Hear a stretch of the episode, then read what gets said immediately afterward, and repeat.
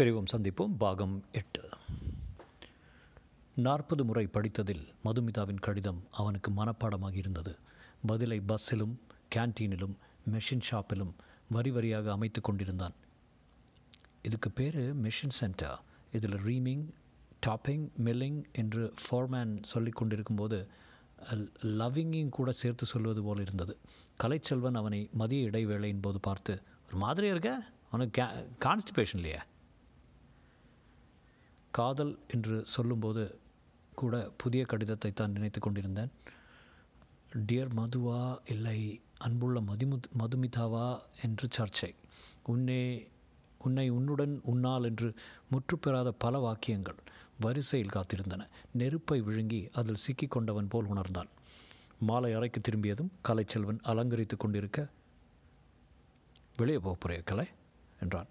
ஆமாம் cancer and விடி சீமா சினிமாவா ஆமாம் இந்த மாதிரி மெடிக்கல் படம்லாம் பார்க்கலன்னா சமூகத்தில் நம்ம பொறுப்பு என்ன ஆகுது ஏக் துஜா கேளிக்கு அப்புறம் வசூலில் இந்த படம் தான் கொடி கட்டி பறக்குதான். நீ வரையா? வரலையா? ஆமாம் இந்த ஃபோட்டோ யார்? கலை அதை இப்படி கொடு. இருப்பா. பார்க்கக்கூடாதா என்னது வம்பா போச்சு? பார்த்த ஏதாவது கற்பு டேமேஜ் ஆயிருமான்னு? நீ ரொம்ப மோசம் நீ. ப்ரைவசிங்கிறதே கிடையாதா கலை? கலை அதை பற்றி கவலைப்படாமல். போலராய்டு ஷோக்காக தான் இருக்கீரா உன் தங்கச்சியா? தோளெல்லாம் கை போட்டுக்கிட்டு இருக்குத? ரகுபதி கோபத்தில் பேசாமல் இருக்க. காதல் பண்ணுறிய அந்த பொண்ணை? பேசவில்லை. முழிக்கிற மொழியே காதல்னு காட்டி கொடுக்குது? தக தகன்னு இருக்குது. லக்கி நீ. எப்படி சமாச்சாரம்? ஒன் சைடா டபுள் சைடா என்ன? உன் காதல் தான் நிச்சயதார்த்தம் நடக்க போகுது. கை வச்சிட்டியா? சே Kalai. You have a dirty மைண்ட்ரா என்ன கேட்டுட்டேன்ப்பா சே கேட்குற விதமாக அசிங்கமாக இருக்கு? அசிங்கமாக கேட்குறேன்? உங்கள் காதலில் ஒருவரை ஒருவர் தொடுகை வரை வந்து விட்டதா? பிரிவாற்றாமையில் நீ தவிக்கிறதும் கொல்லன் துருத்து போய் மூச்சு விடுறதும் காதல் ரொம்ப முன்னேறி தான் இருக்குதுன்னு நினைக்க வைக்கிறது. சே நாளைக்கு ரூமை காலி பண்ணிட்டு போக போகிறேன் சரி அப்போது உனக்கு இன்றைக்கி வந்த கடிதங்கள் கொடுக்க வேண்டாங்கிறியா?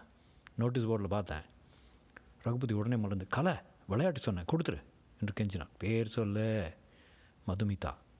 வா பேர் கேட்டால ஸ்காட்ச் ஆன் த ராக்ஸ் மாதிரி இருக்கு. வயசு? பத்தொன்பது. ஆயிடுச்சா ரகுபதி பேசாமல் இருந்தான். எனக்கு இந்த இன்ஃபர்மேஷன் வேணும். ஆயிடுச்சா இல்லையா? ஏன் எல்லாத்தையும் உடல் சம்பந்தமாக உறவாக பார்க்குற சரி அப்போ மனசால் தான் தொட்டு இருக்கிறாயாக்கும் சீக்கிரம் சினிமாவுக்கு போவேன்.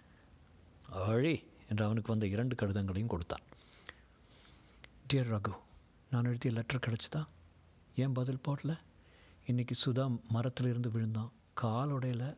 நாளைக்கு வீட்டுக்கு கெஸ்ட்ஸ் வராங்க நீ ஏன் ரிப்ளை போடல? டூ பேட் அதுக்காக நீ வந்த உடனே மூக்கில் ஒரு தடவை குத்த போகிறேன் சப்பக். மெட்ராஸ் கோடி வந்துட்டுமா? மது. ரகுபதிக்கு அப்பா அநேக ஆசீர்வாதம். நீ போய் சேர்ந்ததுலேருந்து ஒரு கடிதமும் இல்லை.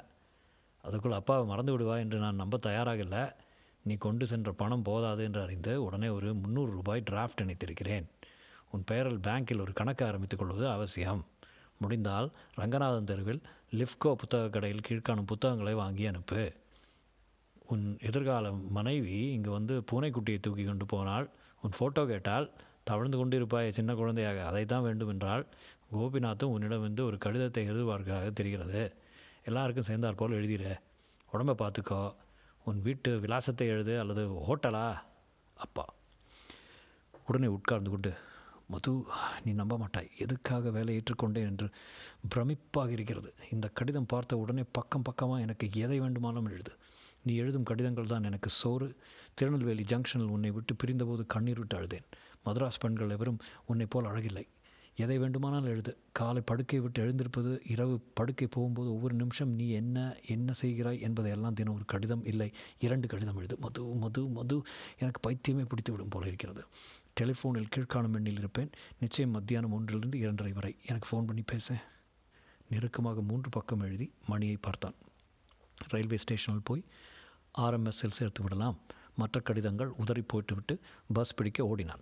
பஸ்ஸின் ஆட்டத்தில் இன்னும் ஒரு பின்குறிப்பு எழுதினான். ரகுபதி சீரியஸ் ஸ்டார்ட் இம்மீடியட்லி என்று தந்தி கொடுக்கலாமா என்று யோசித்தான். என்ன ஆகி கொண்டிருக்கிறது எனக்கு? நிச்சயம் எனக்கு பைத்தியம் பிடிக்கப் போகிறது. ரயில் நிலையத்தில் தபால் பெட்டியில் சேர்த்ததும் கொஞ்ச நேரம் டிக்கெட் ஆஃபீஸில் அருகில் சென்று நின்றான். திருநெல்வேலிக்கு டிக்கெட் எடுத்து இப்போதே கிளம்பி விட்டால் என்ன? எங்கடா வந்த? சும்மாப்பா. எப்படி மறப்பது? கடவுளே எப்படி அவளை தவிர வேறு எதையாவது சிந்திப்பது? ஏதாவது வழி சொல்லுங்களேன். மெல்ல நடந்து ஏதோ பஸ் பிடித்தான். மாம்பலம் போகிறது என்று பிற்பாடு தெரிந்தது. கடைசி வரை பிரயாணம் செய்தான். பஸ் ஸ்டாண்டிலிருந்து பரபரப்பான தெருவின் உடை நடந்தான்.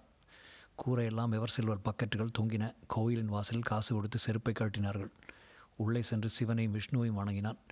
உபன்யாசத்தில் பத்து பேர் நொந்து உட்கார்ந்திருந்தார்கள். நாயகி பாவம்னு பேர் இருக்கு. என்ன பண்ணுறா கண்ணுக்குட்டியை பார்த்துட்டு இதான் எங்கள் கண்ணன் மேய்ச்ச கண்ணுக்குட்டிங்கிறா. மலையை பார்த்து இதான் அவன் தூக்கின மலைங்கிறான். ரகுபதிக்கு அவனே அறியாமல் கண்ணங்களில் கண்ணீர் உருண்டோடியது. மற்ற பேர் சேர்ந்து சு- கொண்டதும் போஸ்டிங் விஷயம் தீர்மானிக்கப்பட்டது. கலைச்செல்வனுக்கு ரீசர்ச் டிபார்ட்மெண்ட்டில் போஸ்ட் ஆகியிருந்தது. அங்கே தான் கேர்ள்ஸ் ஒர்க் பண்ணுறாவா மற்ற சிலருக்கு ப்ரொடக்ஷன் இவனுக்கு மட்டும் மெயின்டெனன்ஸ் என்று போட்டு விட்டார்கள் எதிர்த்து பேச அவனுக்கு தைரியம் இல்லை முதன் முதலாக அவன் டிபார்ட்மெண்ட்டுக்கு போனபோது நீண்ட பென்சில் நான்கு பேர் பழைய டூமேண்ட் ஆசலாஸ் ஆசலாஸ்கோப்பை அக்கக்காக பிரித்து தலையை நுழைத்து ஆராய்ந்து கொண்டிருந்தார்கள். இவன் வந்ததை ஒருவரும் கவனிக்கவில்லை உட்கார் என்று சொல்லவில்லை. பார்வையில் அனுபவமில்லாத நேற்று பயல் எங்களுக்கு மேல் இன்ஜினியராக வரப்போகிறான் என்ன கிழிக்கப் போகிறான் என்கிற அலட்சியம் இருந்தது. யாரும் பிடிகொடுத்து பேசவில்லை எல்லாவற்றையும் உதறி தள்ளிவிட்டு அடுத்த பஸ்ஸில் திருநெல்வேலி என்று தோன்றியது. வேலை வேலை வேலை இருந்தால்தான் எனக்கு மதிப்பு அதனால் தான் மதுமித்தா ரிப்போர்ட் பண்ண வேண்டிய ஆஃபீஸர் லீவில் இருந்தார். அவர் மேஜையில் இரண்டு டெலிஃபோன்கள் இருந்தன. அது அப்போது அடித்தது. யாரும் எடுப்பதாக தெரியவில்லை. இவன் தயக்கத்துடன் போய் எடுத்தான். Hello? Mister Raghupathi ex executive trainee இருக்காரா? நம்ப முடியாமல் எஸ் ஸ்பீக்கிங் என்றான். Trunk call from Papanasam speak on எனக்கா எனக்கா? இன்பம் பிரவாகித்தது. யார் மதுவாக தான் இருக்கும். என் கடிதம் போய் சேர்ந்த உடனே ஃபோன் பண்ணியிருக்கிறாள். Hello hello oh oh, oh hello ட்ரங்காலின் பற்பல சப்தங்களுக்கு இடையில் ஸ்பீக் அப் பிபி ஹோல்டிங் என்று தேவலோகத்தில் கேட்டது ஹலோ ரகுபதியா ஆண் குரல் எஸ் ரகுபதி ஸ்பீக்கிங் நான் தான் பேசுகிறேன் யார் Gopinath Gopinath oh hello sir letter இன்றைக்கி தான் கிடச்சிது. மது இன்னும் அதை எழுத்து கூட்டிக்கிட்டு படிச்சுக்கிட்டு இருக்கா? நான் ஃபோன் பண்ணி ஃபோன் பண்ண காரியமே வேறு. உனக்கு அடுத்தது எப்போ லீவு வீக்லி ஹாலிடேஸ் தான். சண்டே தான் சார் ரெண்டு மூணு ரெண்டு மூணு நாள் சேர்ந்தாற்போல் லீவ் வராதா? பார்க்கணும் சார் எதுக்கு? திருநெல்வேலிக்கு அர்ஜென்ட்டாக வந்துட்டு போயேன். எல்லாம் லீவ் ஷார்ட்டாக இருந்தால் மதுரை வரைக்கும் ஃப்ளைட்டில் வந்துட்டு அங்கேருந்து டிபார்ட்மெண்ட் கார் அனுப்பிச்சு பிக்கப் பண்ணிக்கிறேன். மே டேக் உங்கள் ஃபேக்ட்ரி மே டேக்கு உங்கள் ஃபேக்ட்ரிக்கு லீவு இருக்குமா? கட்டாயமா? விசாரிக்கிறேன் சார் இல்லைன்னா லீவ் எடுத்துகிட்டு வந்துடு எதுக்கு சார் ஏன்னா தெரியாத மாதிரி கேட்குற கல்யாணத்துக்கு நிச்சயதார்த்தம் வச்சிடலாம் அதுக்காக தான் என் ஒய்ஃப் ரொம்ப இன்சிஸ்ட் பண்ணுறா நான் உங்கள் அப்பாகிட்ட பேசிகிட்டு இருக்கேன் நீ வரியா? எப்போ சார்? அடுத்த வாரம் செகண்ட் சண்டே அன்றைக்கி வச்சிடலாம். நீ ஒன்றாந்தேதி காலையில் வந்துடுறேன். ஃப்ளைட்டில் வரதா இருந்தால் யூ மஸ்ட் கிவ் இன்ஃபர்மேஷன் என்ன? இல்லை சார் பஸ்ஸோ ரயிலோ பிடிச்சி வந்துடுறேன். சார் மது எப்படி இருக்கா? Three minutes please ah right Madhu Madhu is fine வச்சிடட்டுமா? டெலிஃபோனை வைத்தபோது அவனுக்கு எதிரே இருந்த அத்தனை பேரும் விரோதமானவர்களாக தெரியவில்லை. அவர்களை பார்த்து புன்னகைத்தான். சார் உங்களுக்கெல்லாம் நான் வந்ததுக்கு ஒரு ஸ்வீட் வாங்கி கொடுக்க விருப்பம் என்றான். கலைச்செல்வனுடன் உள் ஃபோனில் தொடர்பு உண்டு கலை நான் அவசரமாக திருநெல்வேலி போகணும் இந்த மாத கடைசியில் என்றான். என்னப்பா? நிச்சயதார்த்தம். நானும் வரட்டுமா? மாப்பிள்ளை தோழ வேண்டாமா? அப்புறம் அது என்ன பேர் சொன்ன? மதுமதி மதுமிதா. அவளுக்கு தங்கச்சி யாராவது இருக்காளா? சாரி ஒரே பொண்ணு. மாவட்டத்தில் வேறு கிடைக்காதா? உனக்கு ஏதாவது அப்ஜெக்ஷன் இருக்குமா? சற்றே தயக்கத்துடன் சே சே இல்லை என்றான். ரெண்டு நாள் லீவு லீவு தொடர்ந்தாற் போல் வருதான் மே மாதம் முதல்ல. அப்போ வச்சுக்கலான்னு சொன்னார். வெரி குட் கலை ஒரு ரகசியம் சொல்லட்டுமா? சொல்லு. இந்த கணத்தில் இந்த உலகத்திலே மிக அதிக சந்தோஷமாக இருக்கிற ஆசாமி நான் தான். கதை தொடர்கிறது. அப்பா அனுப்பி வைத்த முன்னூறுடன் கலைச்செல்வனிடம் கடன் வாங்கிய இருநூறையும் சேர்த்து மதுமிதாவுக்கு ஒரு சாரி திருநெல்வேலிக்கு ஒரு டிக்கெட் அவளுக்கு இந்திரஜால் காமிக்ஸு அவனுக்கு ஷர்ட் எல்லாம் எடுத்தான். தன் கை மோதிரத்தை அவளுக்கு கொடுக்க தீர்மானித்தான். கலைச்செல்வன் தன் மதுமிதாவை பார்ப்பதற்கு த பார்ப்பதை விட கூட நான் அவன் விரும்பவில்லை. தான் ஒரு பொறாமை மிகுந்த கணவனாக இருக்கப் போகிறாமே என்று கவலை ஏற்பட்டது. சத்தியமாக அவள் அவனை ஒரு விளிம்புக்கு கொண்டு வந்து விட்டாள். நோட்டு புத்தகத்தில் ஸ்ரீராம ஜெயம் போல மதுமிதா மதுமிதா என்று அவனை எழுதச் சொன்னால் ரொம்ப ஆர்வத்துடன் இப்போது எழுதுவான்.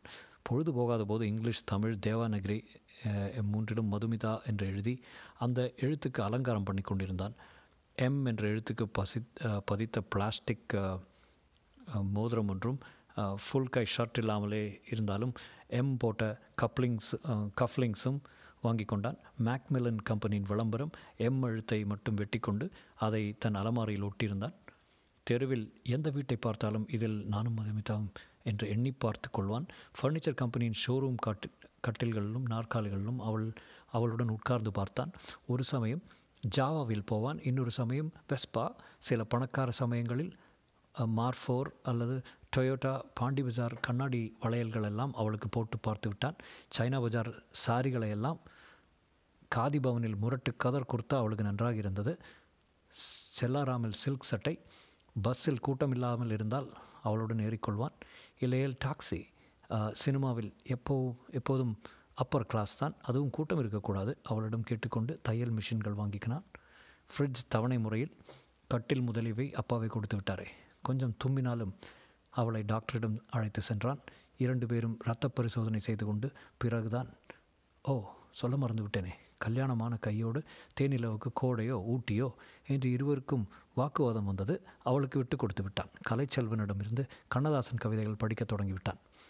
கோடிட்ட முந்தானை கொஞ்சி குழைந்தாட கோலமயில் போல வருவாள் கொடியோடும் இடையாட இடையோடும் கனியாட குழல் மூடி ஆடி வருவாள் காடிட்ட வெண்பூக்கள் கடைவாயில் நின்றாட கஞ்சாடை நடனமிடுவாள் கட்டான திருமேனி பட்டாளம் கொண்டன கைதாக்கி சிறையிலிடுவாள். ஊடிட்டு கூடிட்டு உடலோடு சுவையிட்டு உறவாடும் வஞ்சமையிலே. சபாஷ் என்ன உணர்ச்சி வசமாக படிக்கிற? என்று கைதொட்டி கொண்டே உள்ளே நுழைந்தான் கலைச்செல்வன். ரகுபதி சற்றே வெட்கத்துடன் புத்தகத்தை வைத்து போயிற்றி நல்லா இருக்கு. அதில் எத்தனையோ பக்தி பாடல்லாம் இருக்குது ஆமாம் தெரியாமல் தான் கேட்குறேன் காதல்னா என்னடா பண்ணும்? ஒரு மாதிரி உள்ளுக்குள்ளே ஞம ஞமாங்குமா? காதல் பண்ணிப்பார் எனக்கு வர மாட்டேங்குதே. ஒரு பொண்ணை பார்த்தா நமக்கு பார்வையெல்லாம் டக்கர் ஆகிடுது இன்றைக்கி வந்துக்கிட்டே இருக்கான்னா ஒரு ஸ்கூல் பஸ்ஸை நிறைய பொண்ணுங்க. ஆஹா அந்த டிரைவராக நாம் இருக்க மாட்டோமான்னு தோணுது. ரகு சொல்ல மறந்துட்டேனே. நான் உங்க கூட திருநெல்வேலிக்கு வரல. ஏன் க ஏன் கலை? ரகுபதிக்கு சந்தோஷமாகவே இருந்தது. எனக்கு இன்டர்வியூ வந்திருக்கு. சிங்கப்பூரில் இன்ஜினியரிங் எடுக்கிறாளாம். ஏதோ ஒரு ஏஜென்சி மூலமாக அந்த இன்டர்வியூ வந்திருக்கு. சாரிடா நான் உன் நிச்சயதார்த்தத்துக்கு வர முடியாது. நீ அப்ளை பண்ணலையா? விளம்பரம் பார்க்கலையே. உனக்கு பேப்பர் பூரா மதுமதி தானே தெரியும். மதுமிதா மதுமிதா ஆ மது சிந்திங் சம்திங் போயேன். நான் சொன்னேனே தங்க சமாச்சாரம் ஞாபகம் இருக்கும்ல? ஆமாம் உனக்கு யார் லீவ் கொடுக்க போகிறாங்க பங்க் அடிக்க போகிறேன் நீ தான் ஒரு எம்சி பார்த்து கொடுக்கணும். காதல் வியாதி தானே? அறுக்காத. இன்றைக்கி கேர்ள் ஃப்ரெண்டுக்கிட்ட இருந்த லெட்டர் வரலையா? வந்திருக்கு. மரபானம் பண்ணிட்டல கலை இந்த சாரியை பாரு. நல்லா தான் இருக்கு. ஆனால் ஒரு அது ஒன்றும் சாரி கட்டுற பொண்ணா தெரியலையே. இது என்ன டிஷர்ட்டா டீ சாக்கா ப்ரா வாங்கிட்டு போகலையா நீ? என்ன சைஸு ச்சே திடீர்னு புத்தியை காட்டுற பாரு. என்னவோப்பா புதிய மலை சாரல்ல நமக்கு ஒரு பொண்ணு பார்த்து கொண்டு இருக்க வேண்டியதுதான் உன் பொறுப்பு. சொல்லியாச்சு. இந்தா இதை வச்சுக்க. என்ன கலர் இதெல்லாம்? சும்மா வச்சுக்க உனக்கு நிச்சயதார்த்தத்துக்கு நான் வாங்கி கொடுத்த ஒரு ஷர்ட்டு கலர் பிடிக்குதா? தேங்க்ஸ் கலை. கலைச்செல்வன் அவன் அருகில் வந்து தன் கேலிகளை எல்லாம் மறந்து அவன் முதுகில் சந்தோஷமா இரு என்று தட்டி கொடுத்து விட்டு கை கொலுக்கினான். உன் மேலே எனக்கு பொறாமை இல்லை. நான் நிச்சயதார்த்தத்துக்கு வரலைன்னு சொன்னதும் உன் கண்ணில் கொஞ்சம் பிரகாசம் தெரிஞ்சுது. நான் அடிமடியில் கை வைக்கிற ஜாதி இல்லை. ச்சே ச்சே. சமயம் வர்றப்ப காதல் பண்ணுறதை பற்றி சொல்கிறேன் தெய்வீக காதல் சங்க காலம் எல்லாம் பிச்சு வாங்குகிற காதல். அண்ணலும் நோக்கினால் அவளும் நோக்கினால் டைப்பு ஒரே ஒரு சின்ன சிக்கல். அப்புறம் சொல்கிறேன் டூத் பேஸ்ட் வாங்கிட்டு வர சொன்னேனே. வாங்கி வந்தியா? ரெண்டு நாள் டியூப்பில் இருக்கிற ஈயத்தை தேய்ச்சிக்கிட்டு இருக்கலாம்ல. வெள்ளிக்கிழமை சென்னை எழும்பூர் கார்டு கவிதை கலந்து விசில் கார்டு கவிதை கலந்து விசில் ஊதினார்.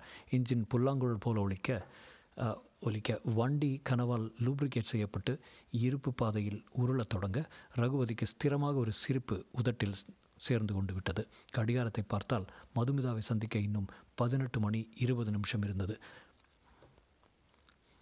மேல்புறத்தில் புழுக்கமா? யார் சொன்னார்கள்? விளக்கு போதலையா? பரவாயில்லை. அவள் கடிதம் அத்தனையும் தான் அவனுக்கு நெற்றுருவாயிற்றே மொத்தம் ஐந்து கடிதல்கள் தான் அவள் ஃபோட்டோவை எடுத்துக்கொண்டு சற்று நேரம் சுவாரஸ்யமாக படித்தான். ராத்திரி தாம்பரத்தில் இறங்கி பால் சாப்பிடும் உத்தேசம் இருந்தது. விழுப்புரம் வரை விழித்திருந்தான். அப்புறம் சற்றை தூங்கி போனபோது தெருவோரமாக ஒரு பிரபல நடிகன் படுத்துக்கொண்டு மலர் வளையங்கள் சூழ சவ ஊர்வலம் செல்ல நடிகனின் மனைவி அதிகம் கவலைப்பட்ட மாதிரி தெரியவில்லை. ஜன்னல் வழியாக ரகுபதியுடன் பேசிக்கொண்டிருக்கிறாள் கொஞ்சம் திரும்புங்கள் என்று அவன் அவன் பக்கவாட்டு தோற்றத்தை ரசிக்கிறாள். ஒலிப்பெருக்கில் தேவாரமும் பாப் பாடலும் ஒலிக்கிறது. இறந்து போன நடிகனுக்காக பலர் மலர் வலை வளையங்களை வைக்க இவன் ஜன்னலை விட்டு விலகாமல் இப்போது எப்படி இருக்கிறேன் என்று அவள் மனைவியிடம் கேட்க அவள் அழுவதற்கு மறந்தே போய்விட்டேன் என்கிறாள். அந்த கனவு ஏதோ ஒரு விதத்தில் அவனுக்கு பாதித்து விட்டது. அதன் அர்த்தம் புரியவே இல்லை. ஆனால் அதன் அடித்தளத்தில் சோகம் இருந்தது. எல்லாம் கனவுதானே? என்று உணர்ந்ததும் அந்த நடிகனுக்காக பரிபூர்ணமாக சந்தோஷப்பட்டான். தூங்கினால் மறுபடி கனவு வந்து விடுமே என்ற அச்சத்தில் வண்டி நின்ற இடத்தில் டீ வாங்கி குடித்து கொண்டான். தபால் வண்டியில் தான் வந்து சேர்ந்தான் பாபநாசம் மாதத்தில் மாறியிருந்தது. மலர்கள் இன்னும் பளிச்சென்றும் மேகங்கள் இன்னும் பளிச்சென்றும் மேகங்கள் இன்னும் வெண்மையாகவும் வானம் இன்னும் நீளமாகவும் இருந்தன. பறவைகள் அவனுக்காக நேயர் விருப்பம் நடத்தின. அப்பாவுக்கு ஆச்சரியமாக இருக்கும். கடிதம் போட நேரமில்லை. வதமி மதுமிதாவை ஸ்மரிக்கத்தான் பொழுது சரியாக இருந்ததே. கோபிநாத் ஃபோன் பேசி வர சொன்னதை சொல்லியிருப்பார். அப்பா எதிர்பார்த்து கொண்டு தான் இருப்பார். வீடு பூட்டியிருந்தது. பக்கத்து வீட்டு சுவாமி கொத்தி கொண்டிருந்தார். எனது வேலையை விட்டுட்டியா? இல்லை சார் லீவில் வந்திருக்கேன். அதுக்குள்ளேயா? அப்பா எங்க? அப்பா அப்பர் டாம் போயிருக்கார். நீ வரதா சொல்லவே இல்லையே. உம்மிடம் சொல்ல மாட்டார் என்று நினைத்து கொண்டான். என்ன செய்யலாம்? நேராக அங்கே போய்விடலாமா மது என்ன செய்து கொண்டிருப்பாள்? எழுப்பலாம். நான் வந்திருக்கிறேன் என்று தெரிந்தால் நேராக இங்கே ஓடி வந்து விடுவாள் முதல் கோபிநாத்தை போய் பார்க்கலாம். கோபிநாத் ஆஃபீஸில் இல்லை. அவரும் டேம் சைட் போயிருக்கிறார் என்று தெரிந்தது. தமிழ் ஆசிரியரை அவனை பார்த்ததும் பள்ளியிலிருந்து ஓடி வந்து கொண்டிருந்தார். கோபிநாத்தின் ஆஃபீஸ்க்குள் நுழைந்து உள் தொடர்பு டெலிஃபோனை கேட்டான். அவர் வீட்டு டெலிஃபோனின் எண்ணை சு சுழற்றினான். கொஞ்ச நேரம் அடித்தபின் ஹலோ? மது? என்றான். மது இல்லை சுதா பேசுகிறேன் கூடவே ஏதோ மிக்ஸி சப்தம் போல் கேட்டது. மது எங்க? ஹூ ஸ்பீக்கிங் நான் தான் Raghu. Which Raghu? Raghupathi. Is it a trunk call இல்லை இல்லை மதுவை கூப்பிடுறேன். வெயிட் காத்திருக்கையில் நாடி துடுப்பு பன்மடங்காகியது. மது நான் வந்துட்டேன் என்று சொன்னால் போதுமா? ஹலோ யார்? மது நான் தான் ரகு. நான் மதுவோட அம்மா. யார் ரகுவா? ஆமாம்மா. எங்கேருந்து பேசுகிறீங்க இங்கே தான் வந்திருக்கேன். கோபிநாத் சார் தான் வர சொன்னார். தெரியாதா? ஓ எஸ் தெரியும் தெரியும். எப்போ வந்தீங்க? இப்போ தான் அரை மணி நேரம் கூட ஆகலை. மது இருக்காளா? இருக்கா. ராதா கூட பேசிகிட்டு இருக்கா? வீட்டுக்கு வரட்டுமா? சாயங்காலம் வாங்க. அவர் ஆஃபீஸ்லேருந்து வந்துடுவார். சொல்கிறேன் மதுவுக்கு சிலதெல்லாம் வாங்கிட்டு வந்திருக்கேன்னு சொல்லுங்கள் சரி வாங்க. டெலிஃபோனை வைக்க காத்திருந்த தமிழ் ஆசிரியர் அவன் அருகில் மகிழ்ச்சியுடன் வந்தார். தம்பி எனக்கு மாத்தல் ஆர்டர் வந்துடுச்சு சூன் திங்கள்லேயே இருந்து மதுரைக்கே போயிட்டுருக்காங்க. இனிப்பான செய்தி. என்ன சொல்கிறீங்க அங்கே இருந்துக்கிட்டே சைக்கிளை கைக்கிளையை கைக்கிளை பற்றி ஆராய்ச்சி செய்யலாம்னு. அப்படி ரொம்ப சந்தோஷம் என்றான். அவர் மற்றொரு பெட்டிஷன் இனி கேட்க மாட்டார் என்பது சந்தோஷமாக இருந்தது. மார்க்கர் இரண்டு பையன்களை வைத்து கோர்ட்டை உருட்டி கொண்டிருந்தான். என்ன தம்பி கொஞ்ச நாளாக விளையாட வர்றதில்ல? நான் வேலை கிடச்சி ஊருக்கு போகிறதே மார்க்கருக்கு இன்னும் தெரியாது என்று வியப்பாக இருந்தது. அப்பா அவனை பார்த்து ஆச்சரியப்பட்டார். நடாது டாட்டா காட்டின கையை பாக்கெட்டில் போட்டுக்கிறதுக்குள்ளே திரும்பி வந்துட்ட? உடம்பு இடம் சரியில்லையா? அப்பா கோபிநாத் உங்ககிட்ட சொல்லலையா? இல்லையே என்ன? எனக்கும் மதுமிதாவுக்கும் கல்யாண நிச்சயதார்த்தம் நாளைக்கு ஏற்பாடு செய்திருக்கார். அப்பாவின் மு முகத்தில் ஆச்சரியமும் வேதனையும் தெரிந்தது. எனக்கு தகவலே இல்லையே. நேற்று கூட இன்னைக்கு காலையில் கூட அப்பா அப்பா அப்பர் டேமில் பார்த்தேன். சொல்லவே இல்லையே. உனக்கு லெட்டர் எழுதியிருந்தாரா? இல்லைப்பா டெலிஃபோனில் கூப்பிட்டு அவசரமாக வர சொன்னார். அம்மா இன்சிஸ்ட் பண்ணுறாங்க வந்தோன்னா ஒரு நாளில் ஃபங்க்ஷனை முடிச்சுட்டு போயிடலாம்னு சொன்னதுனால நான் அவசரமாக இப்போ புறப்பட்டு வந்தேன். ஏன்பா ஊருக்கு போனால் ஒரு லெட்டர் போடக்கூடாதா? இல்லை இத்தனை சீக்கிரமாக திரும்பி வர்றவன் ஒரு லெட்டர் போடக்கூடாதா? என்று அவனை அடிப்பட்ட அடிபட்ட முகத்துடன் கேட்டார். சரி சரி பரவாயில்ல. எங்கிட்ட எதுவும் தகவல் கிடையாது. கோபிநாத் ஒரு வேளை என்கிட்ட சொல்ல வேண்டியது அவசியம் இல்லைன்னு நினச்சிக்கிட்டு இருக்கார் போல். சேச்சா அதெல்லாம் இல்லைப்பா. ஒருவேளை நான் வந்தப்புறம் சொல்லிக்கலான்னு இருக்காரோ என்று யோசித்து பார்த்தாலும் சமாதானமாகவில்லை. கோபிநாத் அப்பாவிடம் தன்னை வரவழைத்த விஷயத்தை சொல்லாதது அவனுக்கு விந்தையாகவே இருந்தது.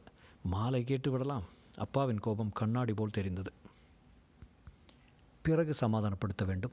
அப்பாவின் சொல்லை மீறி தனிப்பட்டு செயல்படவும் தைரியம் வந்துவிட்டது. இருந்தும் அப்பாவிடம் சொல்லாதது தப்பு தான் நான் ஆஃபீஸ் போகிறேன் ஜெயந்தி வந்து ஆழாக்கு பால் அதிகமாக வாங்கிக்க சொல்லு. நீ போய் கோபிநாத்தை பார்த்து சரியாக விசாரிச்சுட்டு வந்து சொல்லு. நிச்சயதார்த்தத்துக்கு முன்னாடி என்னை கூப்பிட்டா சரி என்று சைக்கிள் ஏறிக்கொண்டு கோபமாக மிதித்தார். சாயங்காலம் வரை இருப்பு கொள்ளவில்லை. இந்நேரம் மதுவுக்கு அவன் வந்திருப்பது தெரிந்திருக்கும். ஏன் இன்னும் ஃபோன் வரவில்லை? அவளுக்காக வாங்கியிருந்த பரிசு பொருள்களை எடுத்துக்கொண்டார். கவனமாக தன்னை அலங்கரித்து கொண்டு அரை மணி நேரம் கண்ணாடியில் இப்படியும் அப்படியுமாக பார்த்து செலவழித்தான். மது இதோ வந்துவிட்டேன் பார். உனக்கு எல்லாம் வாங்கியிருக்கிறேன் மது. நிச்சயதார்த்தமானவுடன் என்ன என்னுடன் வந்து சென் சென்னை வந்துவிடு. அங்கே கோபிநாத்தை வீட்டை வீட்டை மறுபடி அணுகும்போது அவனுக்கு போன தடவை இந்த வீட்டில் நிகழ்ந்த அத்தனையும் மனத்தில் அலை அலையடித்தது. இங்கேதான் மதுவை முதன் முதலாக தொட்டேன். இங்கேதான் அவள் என் கையை எடுத்துக்கொண்டு தன் மார்பின் மேல் வைத்து கொண்டாள். சைக்கிளில் விழுந்து முழங்கால் சிராய்த்ததிலிருந்து மருந்து போட்டாள். தோட்டத்தில் நுழைந்தபோது சுதா குறுக்கே ஓடிக்கொண்டிருந்தான். ஹலோ சுதா. ஹலோ அங்கிள் என்று வானத்தை பார்த்தான். என்ன Sudha? Aeroplane model plane Sudha தன் கையில் பளிச்சிடும் சிறிய பெட்டி ஒன்றிலிருந்து திருகி கொண்டிருக்க ரிமோட் கண்ட்ரோல் என்று விசாரித்தான். ராதா வாங்கி கொடுத்தது. மது எங்கே? அதோ ராதா கூட. முதலில் சிறுபொலி கேட்டது. வருவதற்கு பத்து செகண்ட் முன்னாலேயே ஜோவியன் மஸ்க் மனம் வந்தது. Hi I'm Radhakrishnan